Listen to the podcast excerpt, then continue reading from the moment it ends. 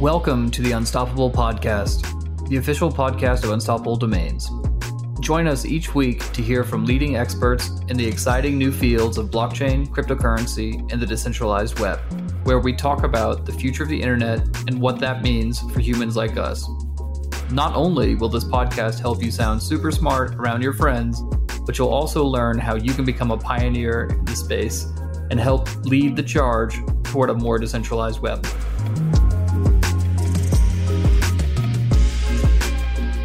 Hey, everybody, welcome back to the Unstoppable podcast. I'm your host, Diana Chen, and I'm here today with our guest, very special guest that I'm very excited to have on the podcast. We have Chase Chapman. She is the co founder of Decentology and a fellow podcast host over at the On the Other Side podcast. Welcome, Chase. Thanks so much for being here. Thank you. I'm excited to chat. I have always loved the Unstoppable podcast, so I'm super excited to be chatting with you. I am a huge fan of On the Other Side podcast. So, yay, we love that. so, definitely want to dive into decentology. But before we do that, I'd love to know a little about your background and how you got into crypto in the first place. Yeah. So um, I actually got into crypto because I was doing some stuff with like data analytics and in marketing.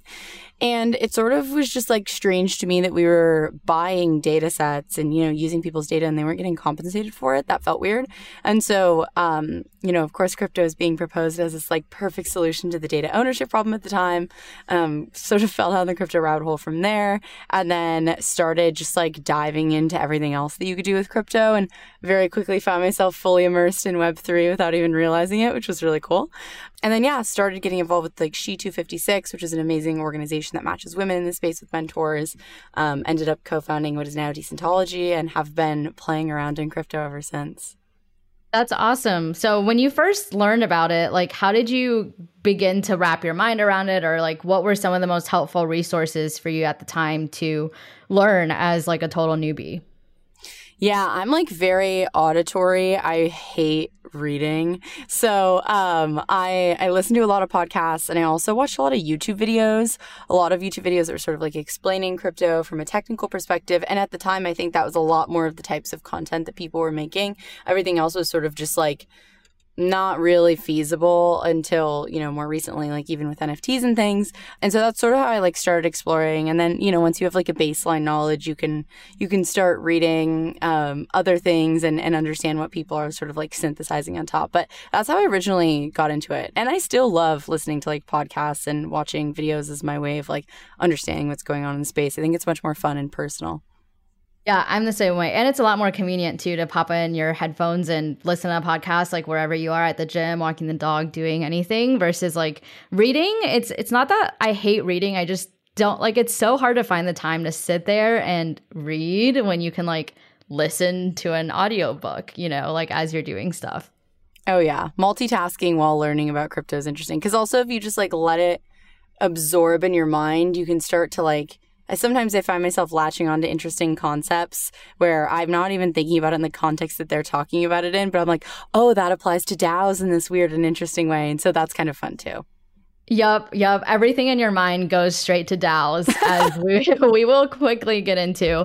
Um, okay, so you you learn about Web three, you start diving in, going down the rabbit hole, and then how does that evolve into decentology?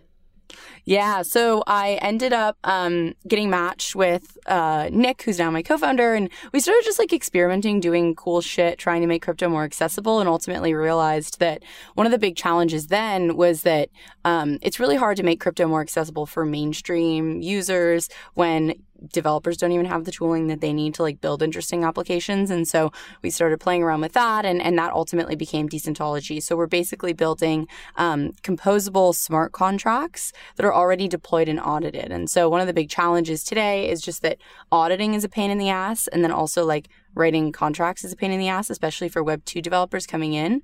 Um, you know, you have immutability, you have all these things, or but you also need for security. And so we really focused on this idea of how could we make it really easy to build these applications, but also build secure applications. And so that's where we're at now, which has been really fun. We support a bunch of different layer ones and side chains and things. Um, and so we're, we're continuing to build that out as, as its own DAO. And then I'm also, and, and I'm very much involved in the DAO side there. And then I'm also really getting more into other DAOs, which has been super fun in the ecosystem. So Forefront, Index Co-op, helping Rabbit Hole built out their DAO. So that's been super fun and interesting. And DAOs are sort of my my like the thing that gets me super excited. So it's been really fun to to explore that in crypto. That's definitely the niche that you've carved out for yourself. Uh, I want to break down some of the stuff you said about Decentology. So you mentioned auditing as like one of the biggest pain points, and we had a question on Twitter from Albert actually about like what are the biggest pain points for builders in the blockchain ecosystem today, and obviously there are a lot of them. So like which ones are the most important ones to solve for? Yeah, so I think there are a couple. The first is a lot of what we've done is build products for Web3 developers, but really like trying to cater them also to Web2 developers who want to build crypto applications. Because right now, I think when you think about the types of people building these applications, um, there are a lot of people who are coming in and wanting to, to build cool shit in crypto and experiment, but it's just like not easy to learn Solidity. There's an entire sort of paradigm shift when you're thinking about decentralized application development. And so one of the big things that we've done from a product perspective is try to think how can we build tools that are catered towards Web3 developers, but also people who are learning. So, um, using things like RESTful, sort of like um, standards, sort of like what APIs are, are developers used to with APIs. Um, and so, we've done some of that to just like help make it easier to not have to fully understand like all of these new paradigm shifts or, you know, help people understand them. So like even um, Notion has done a really good job at this as a product, right? Where like you you start using it and it's easy to start to understand, and then you continually learn as you use the product more and more. And so that's really our goal when it comes to product design and thinking about how we can make it really easy for developers who are new to the space, but also sort of grow with them. So that's one piece. The second piece is auditing. Like auditing is super expensive. It's a pain in the ass. They're they're sort of messed up because you end up having this situation where um, essentially an auditing firm will do an audit but there's no like accountability or you know insurance that that's actually um, going to hold up and, and it doesn't make sense for those firms to do that. And so what we've done is think a lot more about how can we uh, create economic incentives, not only for auditors to scale their businesses, but also for developers to make sure that they have coverage of, of these contracts. So we're doing modular pre-deployed contracts with staking actually built into them. So auditors can stake on the security of a contract. If a contract exploit happens, then it's slashed um, and distributed to uh, the people who essentially who suffered from that exploit.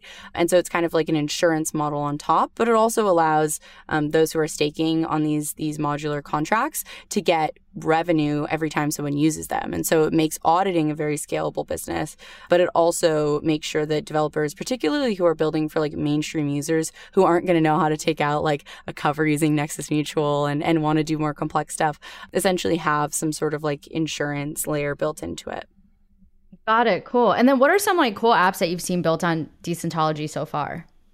Yeah, so we're still super early. We're actually just now building out this like modular contract with um, auditing built in. We've done a lot right now with um, like modular implementations, kind of like OpenZeppelin, where you can actually deploy your own instance.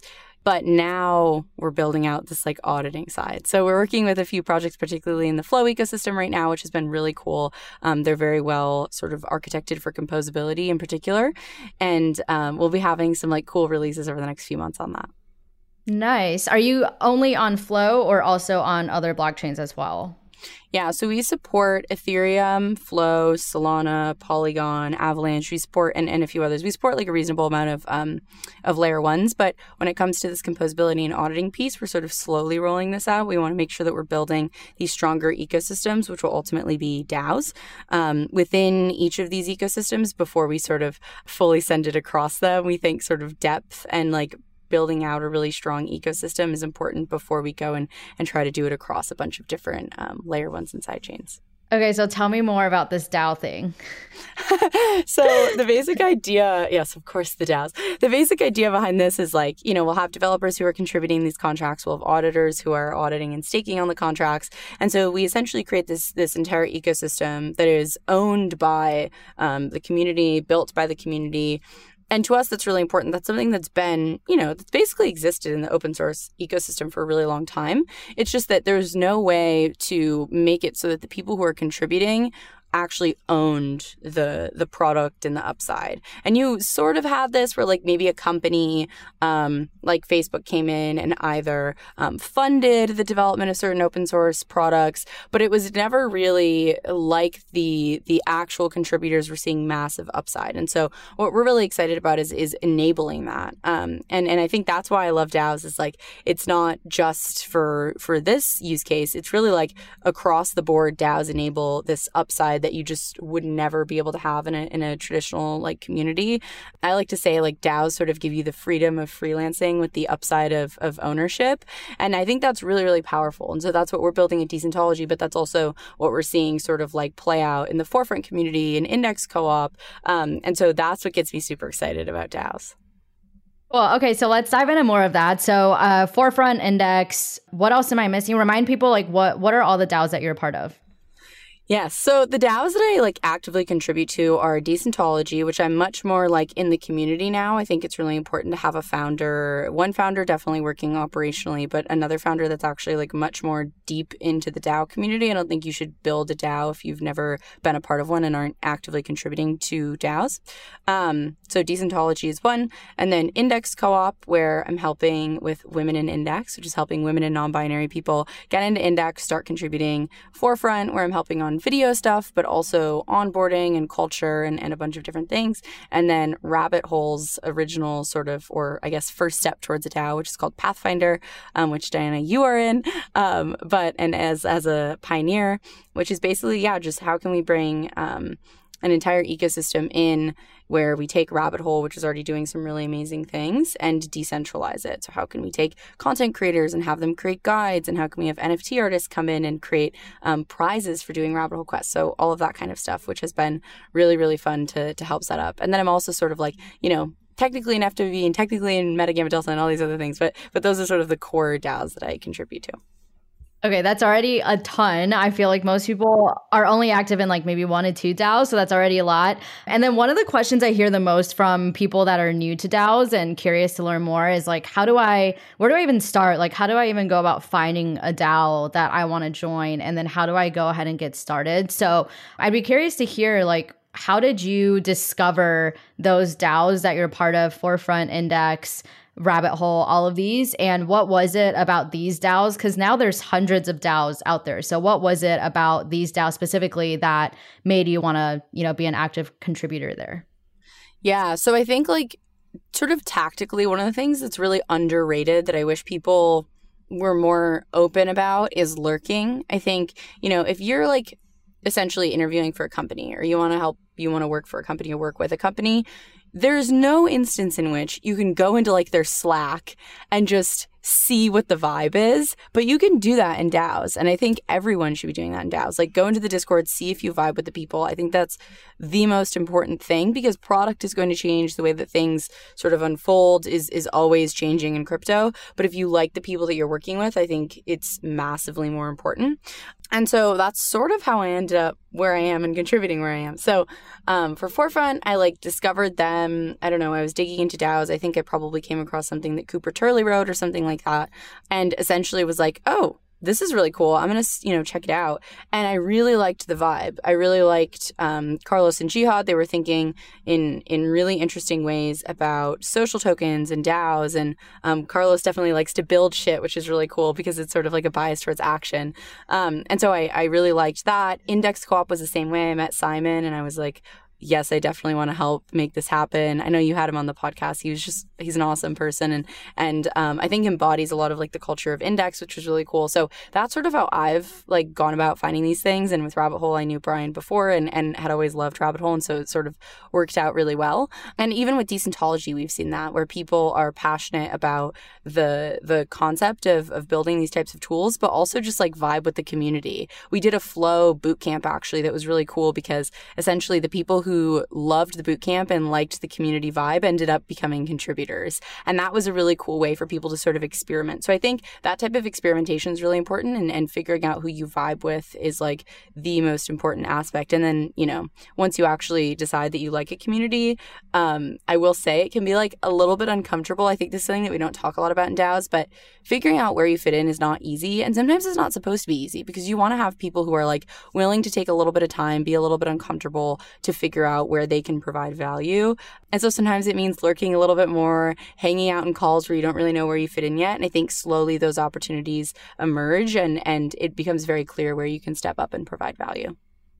Yeah, for sure. And so obviously every DAO is going to be a little bit different. And you have some DAOs like Index that have a full onboarding built out that like is really does really good job of walking a new person through what the product is and how to get involved and things like that. What has been your experience with all the different DAOs that you're actively contributing from of like how you went from being a lurker and just checking out the vibes to being like, okay, you know, like this is where I identify like I can provide value and like actually stepping in and helping. Like, how does that? I think that is like the transition part that is uncomfortable for a lot of people and that people are therefore scared to, you know, go after because it's uncomfortable. And so, what was that like for you, like with all the different DAOs that you're part of? Yeah, so it's been a little bit different for each one. So, like for Forefront, for example, I started with a bounty. I, I, like doing video stuff. I just think it's fun, and so I started working on like videos that Forefront needed me basically made and so I was like, okay, cool, I'll do those. And I ended up getting more and more involved in that as I like continued contributing those and and expanded sort of beyond the the video aspect of things. For Index, it was like, hey, I know Simon and Simon is like, hey, we need more women, you know, in, in Index. And so I sort of stepped up there. I think tangibly having something that you can work on as a smaller task at first to not just understand where you can provide value in a small way, but also just like how the DAO works, who's working on what, what the process is for getting paid and contributing and all that kind of stuff is really important. So if you can find something small that you can do, I think that's massive honestly, one of the best ways to do this is just scribing. Like taking notes on meetings is incredibly helpful. There's a massive value out there. People will sort of start to know you, at least within the community. And I think that's really important. And so finding something tactical that you can do that's small to get your foot in the door, I think is really useful. Beyond that, I think starting to attend some of the working group or guild meetings and seeing what each working group is up to and where your sort of skills might fit into that is really useful. And then from there, sort of that usually these calls will have like an opportunity for someone to step up and take responsibility for something. And that's where I think people who are trying to get their foot in the door and move move more deep into the DAO um, can start stepping up, and then of course you start taking on responsibility for projects, and and before you know it, you're like a full time uh, contributor to DAOs like pretty easily. I think DAOs do tend to bias towards distributing responsibility for work within a group, and I think when that happens, if you can be the one who who responsibility is distributed to and you step up and, and do it um, then you can really start to like lead some of these efforts and things like that for sure. And if you had to design your like perfect onboarding process for a DAO, like what would that look like? That's such a good question. I always plug this, but I think Index Co op has the best onboarding process by far.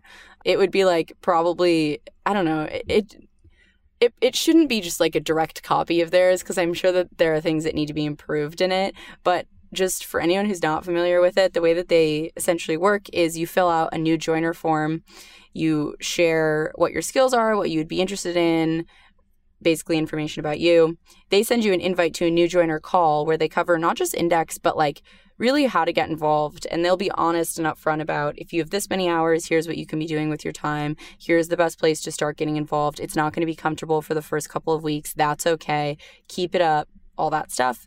And then after that, um, essentially they they have this like bronze owl quest where you introduce yourself and and sort of get past that initial like speed bump sort of which is being a little bit shy and not necessarily wanting to like just directly get involved in the community. And by having you introduce yourself and, and actually do a couple other things they sort of help you get past that. And so um, then you'll start attending working group calls and all that kind of stuff. And it very quickly becomes a situation where you're like oh okay i could see where i could step up if I wanted to. And so I think they've done a super good job with that. Um, something that we're working on with Women in Index now to sort of enhance that is because of things like the confidence gap. You know, people always say like DAOs are open to anyone and everyone who wants to join them. And that is true, but you still have these off chain barriers that make it more challenging to get involved and contribute. Things like the confidence gap, where women will only apply to a job if they meet 100% of the job requirements and men will only need to meet 60% of them.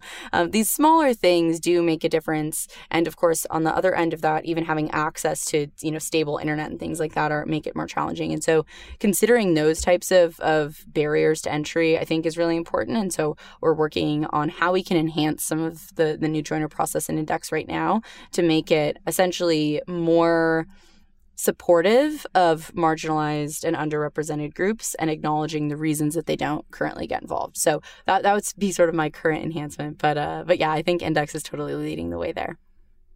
Yeah, for sure. Bullish on index as well.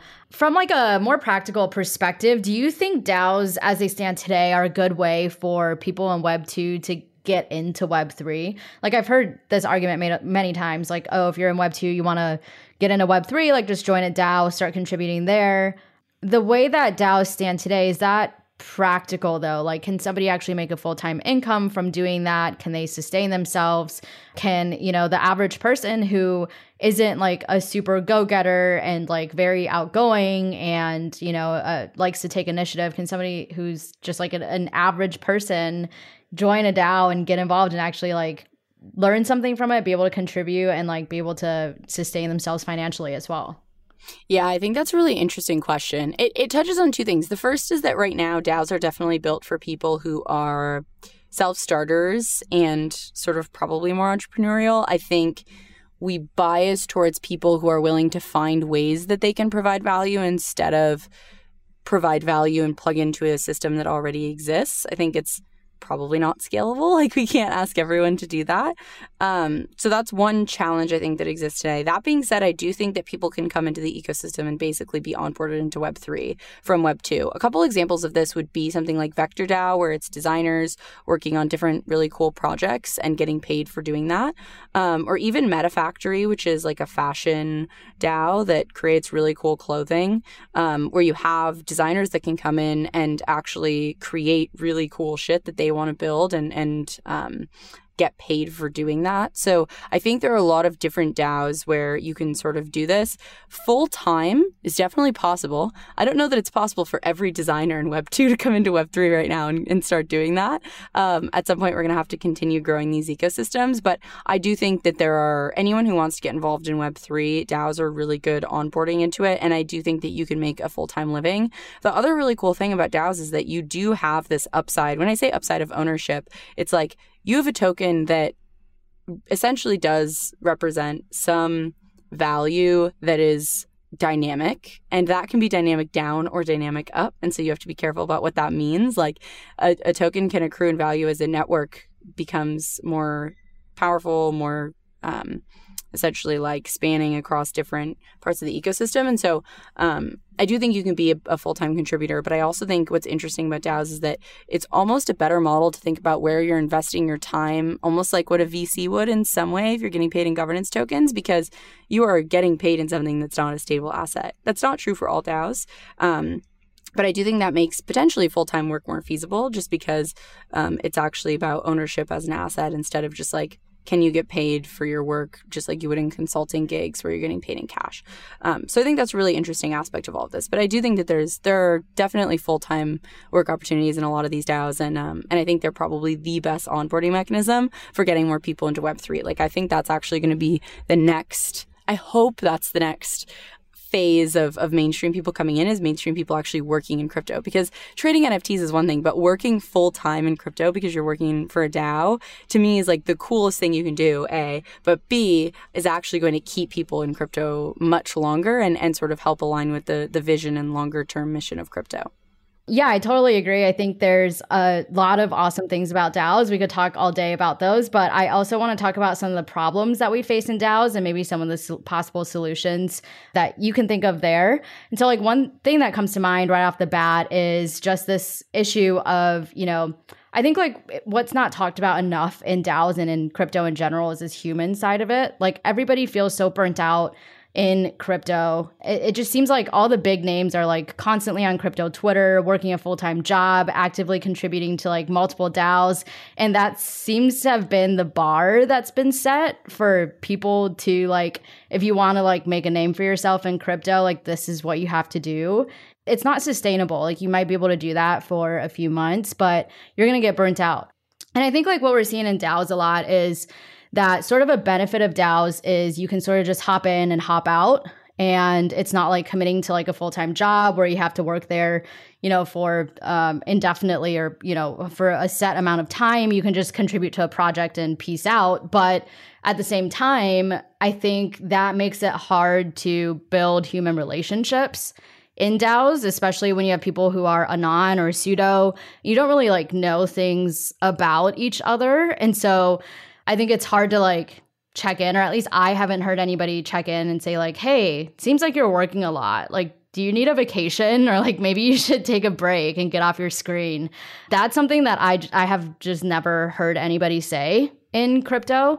So i'm wondering like what's what are your thoughts on that? And maybe like what from your perspective are some of the possible solutions to that yeah, I think there are like two interesting threads here, both of which I've thought a lot about. So the first one is just like mental health in the metaverse in general, because Ethereum and crypto is sort of like this infinite game. You know, you, you always have something to be minting. There's always something to be paying attention to. The opportunity cost of getting work done is incredibly high because there's so many NFT drops all the time.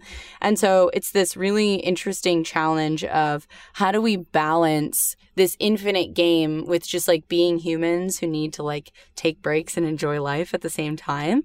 And I think this is something that I've been thinking a lot about in the context of addiction. So when you think about like Ready Player One and this idea that you're escaping your sort of real, quote unquote, real life um, for this like game, I think what what is most interesting to me and I'm still very much forming like a thesis on this is there's been a lot of research that addiction is a learning disorder where you actually your brain starts to associate something whether it be a substance or Twitter with being able to escape this like other reality that you that you live in. And so I think part of what we need to do when it comes to this type of balance is actually start thinking about how we can help our brains exist in the metaverse while still not sort of being addicted to the escape of it. And I think that that's something that we haven't had enough conversations about, particularly in crypto, where these monetary incentives actually manifest in the real world, where like if you make a million dollars flipping NFTs, that is a real tangible change to your life. And so I think it's really easy to justify doing some of these things when actually a lot of it is sort of like addictive behavior in an interesting way. And so I think part of what we need to be doing is designing better systems. Um, I think that's really hard to do in a bull market. I, I think that's going to need to be more of a bear market thing that people start to build and have conversations about. But I'm hoping that those are conversations that we can have more of and really start to figure out like I think a lot of the the current research and suggestions on how to manage this tends to be spend less time on your screen, like reduce screen time. But I just I feel like if you're in crypto and you're seeing what's going on, it's very evident that that is not possible and it's not going to be possible because it's all about, you know, working and also your friends are there. So it's like if your downtime is in the metaverse, how does that work? Can we have vacations in the metaverse, right? Like you get into these interesting questions. So I think that we need to start thinking a lot more about that, but I think that having a realistic view about what that might look like is is a step that we haven't even taken yet. So that's like a, an interesting sort of conversation. On the anon piece, I think where things get interesting is how we build empathy in Web3, which is a lot harder. So I think sort of like what you're getting at is this uh, question of how we relate to one another and connect with one another in a world where we don't even know each other's identity. And I think one of the most interesting things that I've been thinking about is when you think about how humans build empathy, a lot of the ways that we do it are actually based on seeing one another or hearing one another. So it's your facial expressions, it's your tone of voice, it's your body language, it's all of these things where I can sort of understand where you're at when we're talking about something. And you don't have that with asynchronous communication. And you especially don't have that with something like um, dealing and working with um, anonymous like uh, contributors to a DAO because you can't even. It's much harder to even empathize because you can't really put yourself in someone's shoes when you don't know what their shoes look like, if that makes sense. And so I think that's a really interesting challenge. Ultimately, I think something like AR, VR will hopefully help with some of this, where you can be anonymous but still help people see um, these indications of how you're feeling. But I'm I'm skeptical that that will happen in the near future. And so I think coming up with ways that we can really foster a sense of empathy when it's not necessarily the most intuitive thing to do in some of these situations is going to be really, really important. Yeah, I think too, like striking that balance between working async, which seems to be what most people in the space enjoy, versus having, you know, actually at least like some minimal FaceTime or at least like audio like phone time to feel that like connection with somebody to like feel empathy for them and be able to relate to them. I think striking that balance is really hard um, because i think a lot of people get into this space because they're like oh like everybody's fully remote everybody works asynchronously i love it like i hate meetings. Uh, and that's a, a lot of people in the space and i think that's i mean that's myself as well and that's why i enjoy working in the space. But then when you take that to to an extreme, you realize, you know, like, oh, I haven't actually like spoken to anybody or like when you have a, a miscommunication or a disagreement all of a sudden it just feels like so much harder to like talk through it because you've never actually talked to each other before. How do you think about like striking that balance? Yeah i think this is going to be a really interesting challenge. Part of me thinks that the communities that care about being in person or care about having that type of connection are going to to tend to like form. And then you're going to have communities that really like to be async and really want to sort of do that even if it's within a DAO. Like you could have DAOs where some people really don't want to get on meetings and meet IRL and some people do.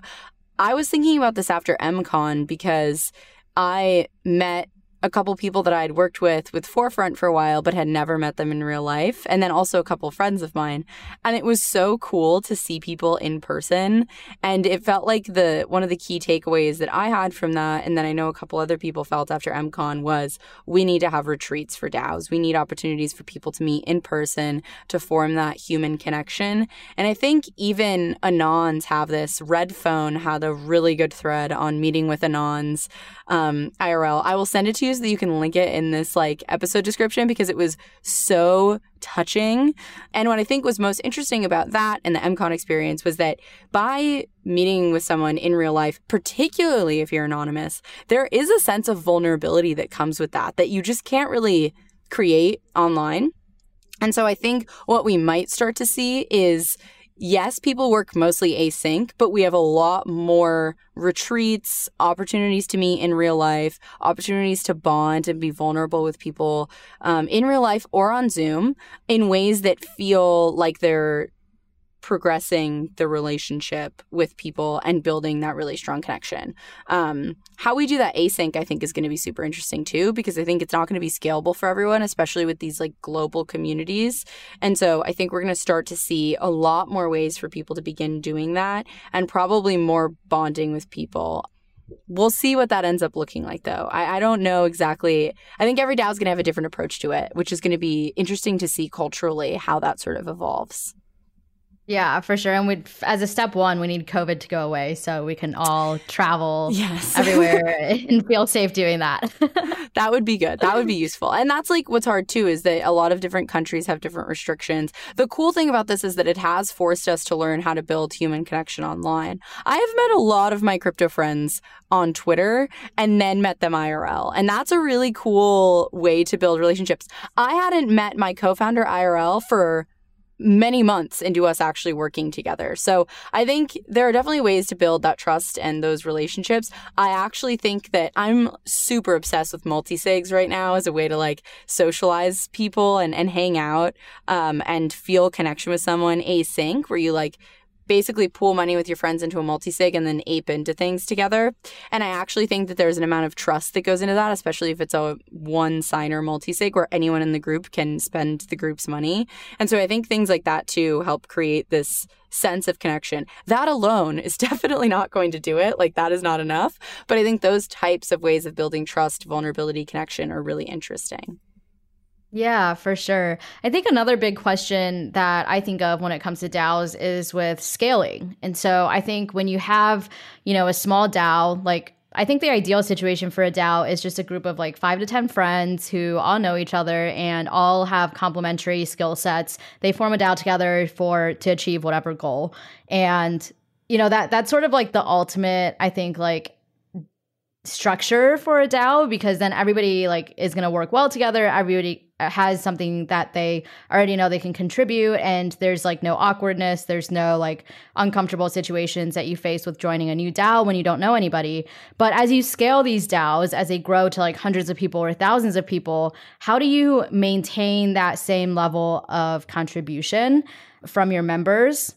So that's one one question. And then the second question I have is like with governance, like how do you see governance structures working out when you have hundreds or thousands of people in a, a DAO? Do you see it as, you know, sort of like a a system like our government where we have maybe 10 people on the multi-sig voting on things and they serve as representatives for the rest of the hundreds or thousands of people. Because you know you, you can't have thousands of people on a multi-sig voting on things. That would just be pure chaos.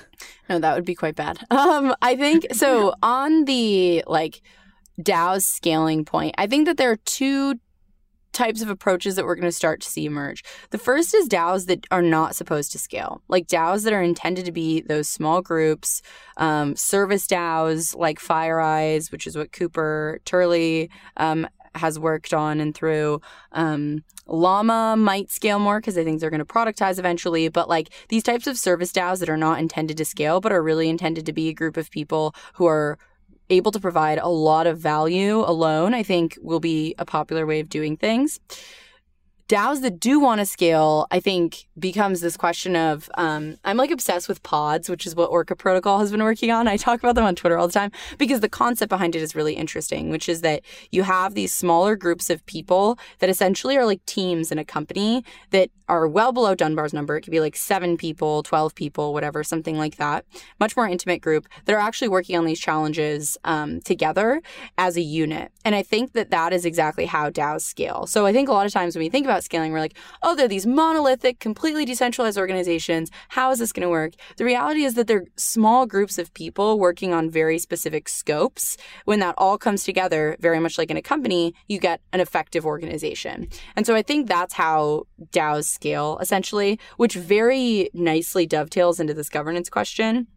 I think, again, right now we think about governance as this monolithic thing, and it kind of is because of the way that um, token based like voting has sort of worked so far, which Vitalik has openly talked about not being a good model um, for about a million different reasons. And so I think as more and more DAOs realize that token weighted voting is not a good way to run a community. We're going to move a lot more towards smaller pods, as Orca calls them. They would be working groups or guilds, and in a lot of DAOs are actually going to have votes within those. And so members of those smaller groups will have, in Orca's instance, an NFT that represents their ownership, and they'll be able to vote using that NFT. It doesn't have to be with Orca's, you know, implementation. It could be anything, but I think that model works really well.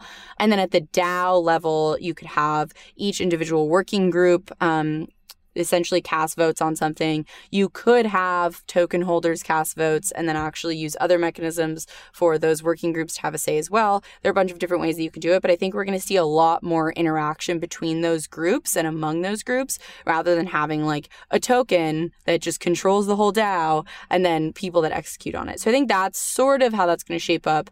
I'm really interested in this this concept of um, like commitment based voting within some of these groups where you have, you know, for a given proposal, a scale of like zero to five, zero being I do not want, I like disagree with this proposal. Maybe one is like, I have concerns, but I'll talk them out all the way up to like four or five, which is like either I want to contribute and help build this or I want to lead it would be five. And so I think you can play around with like actually having people commit in order to vote. Like they have to have that, that sort of commitment in order to say yes. Um, and you can combine that with all kinds of interesting models like quadratic voting and stuff to really like create some really interesting inter DAO models. So I think there's cool stuff that we can experiment with and hopefully that will be sort of the next year of, of DAO um, experiments that happen. One of the main things I'm hoping that comes out of that is this question of governance because there's a lot to to play around with that I think we haven't even touched yet. That's super. The commitment based voting is is super interesting, and I, I could definitely see that rising up as you know an effective model for both addressing both of those issues, governance and you know scaling and keeping people actively involved. Um, one question we got from Twitter, this is from Nick Bishop. He said, What are the main hurdles preventing DAOs from replacing all corporate structures? Which I think is an interesting question. A lot of people have been saying, you know, all organizations will be DAOs in the future, like corporations won't survive in the next 10, 20 years. What are your thoughts on that? Um, do you like do you see that happening one day? Do do we need is that something like we're after? Is that a goal? Or like can DAOs and corporations like exist side to side just fine? I think that we'll probably move towards a world in which a lot of the digitally native organizations that we currently have will be DAOs just because it makes more sense for communities to own those things. In the short term, the reason that I think DAOs are not replacing every single organization is these things take time. Most organizations are not going to want to transition to a DAO based model. The main reason being, why would you give up control to a community? Like, you're essentially giving all value to a community of people. And I don't think any organization that's um, currently sort of like in existence that that makes sense for them unless they have key challenges the DAOs specifically address. In the longer term, I think I hope that this happens. Like I hope that we have a massive ecosystem of DAOs. When you even think about something like co-ops where like the workers own the means of production, um, ecosystems of co-ops are much more successful than isolated co-ops because when you're isolated you have to buy into this like old way of doing things. You have to take money from banks or venture capitalists and so you slowly sort of give off ownership to other people that are not the community. Um, but when you have an ecosystem of DAOs, you can exist within this like very cooperative society. You can actually do things like treasury diversification with other DAOs, where you essentially have this ability to like share um, upside in each other and and incentives to collaborate and all that stuff. Um, so I think that's like the bull case longer term for in basically every single entity that is currently manifesting as a business to actually manifest as a DAO. The one side note I will say to this that I think is going to be challenging, and I I haven't seen a lot of DAOs experiment with this, is um, DAOs that have like a lot of physical property, particularly companies that would want to transition to becoming DAOs when they have um, large amounts of like IRL assets. I think the legal aspect of things gets really funky. I mean, there's a lot of legal gray area already in DAOs, but like when you have assets that can be seized and all these weird things, I think it becomes a lot more challenging. Um, so I don't know. I'm I'm optimistic, but I'm very curious to see what gets experimented with because I think there are going to be some some challenges that we need to work through over the next few years before we see like a massive shift to a much more DAO based model. Yeah, I think we need to work on a lot of just like organizational stuff on our ends, like the people working in DAOs and helping build DAOs. And then I think uh, some of it is out of our hands too. And it we'll just have to wait and see where regulators want to take some of this stuff, you know, and how they want to see it. So fingers crossed on that front. Not a whole lot we can do. I mean, I guess lobbying, but other than that, not a whole lot. Um, Cool. So the other thing I wanted to ask you about is your podcast on the other side. I'd love to hear a little bit more about that, like what inspired you to create that and how that journey's been for you so far and would love to hear like some of your favorite parts about podcasting and some of your least favorite parts. yeah. So um, the goal of the podcast was really to like explore this human side of Web three, and I I always say I have to give Brian Flynn full credit because he was trying to get me to tweet forever, and I was like. Fuck Twitter. I don't want to do social media. Like, that's not my thing. And he was like, okay, well, if you want to, like, you need to start doing something. And it doesn't have to be Twitter. It could be writing. It could be podcasting, but like, you have to do something.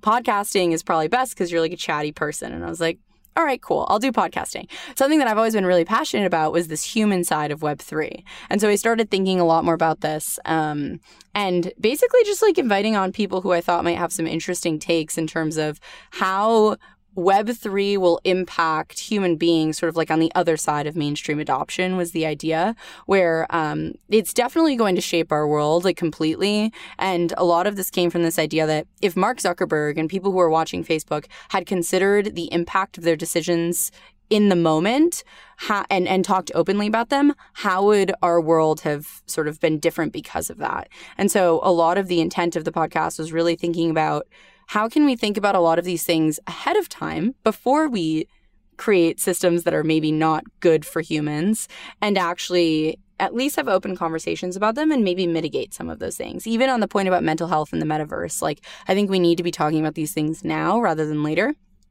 And so I started having people on like that, which has been super super fun.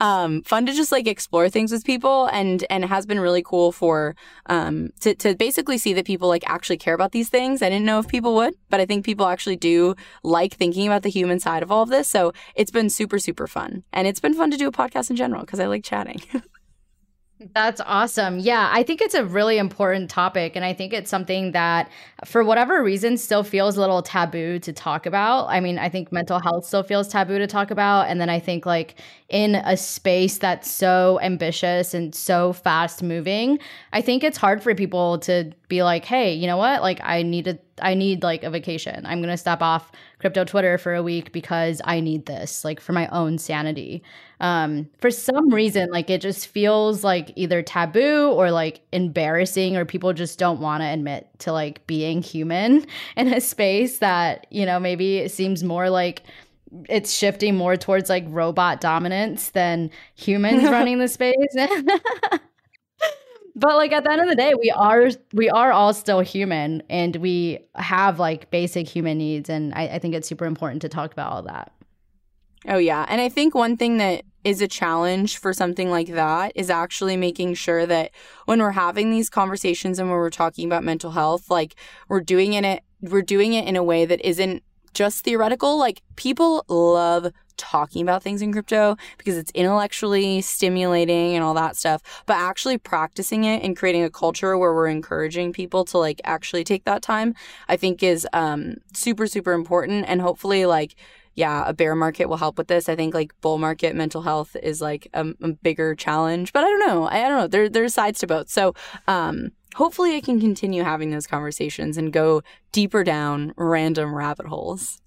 That's a really good point too. Actions speak louder than words. I usually try to tweet every weekend, like, here's your weekly reminder to step away from your screen and get out in nature. And then like two hours later, I'm like up there tweeting again. So that's obviously not a great way to show that I meant what I said. but two hours is still good. Like sometimes we have to start small, truly, because we're like so plugged in that a day away is like probably asking too much. I think it's about habits and practicing that too. Um, I'm not always the best with this. Like, even though I didn't want to use Twitter, I started using Twitter. and Now I'm like, oh, Twitter is where my friends are. It's where I think about things. Um, so I think it's it's about creating a practice of stepping away, and that's not not easy. Yeah, habits are not easy to form, but we'll all get there. We're all going to make it, as they say. yes. All right. Well, Chase, thank you so much for taking the time. Um, I know we have to hop off onto something else. So before you go, just tell people where they can find you if they want to connect with you personally. And then also, where can people go to learn more about Decentology? Yes. Um, so on Decentology, you can find us at Decentology on Twitter. We're also at decentology.com. And then for me personally, I'm at Chaser Chapman on Twitter. It's just Chase Chapman, but with an R in between. And then um, you can also check out on the other side at other side pod.xyz. I think that's what it is. I'm not positive. I will send you the official URL um, so that you can link it in the show notes. I think that's right. I just checked it out recently. I think it's other pod.x on the other. It's one of those. One of those variations. It is a .xyz. I remember that part. it is a .xyz. I, I never remember what the actual thing is, but it's also in my Twitter bio. So if you find me on Twitter, then then you can absolutely uh, check out the podcast too. Go to Chaser Chapman on Twitter and you will get all the links there. Thanks again so much, Chase, for being here. Thank you, everybody, for tuning in. And we'll be back again soon with another episode of the Unstoppable Podcast.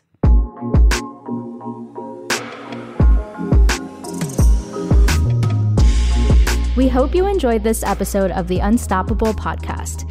If something we said today resonated with you, please rate, subscribe, and download our podcast and share this episode on social media with your network. And remember, the fun doesn't have to stop when the episode ends. You can continue this conversation with us on Twitter by tweeting your questions, thoughts, and ideas to Unstoppable Web. We look forward to chatting with you, and thanks again for listening.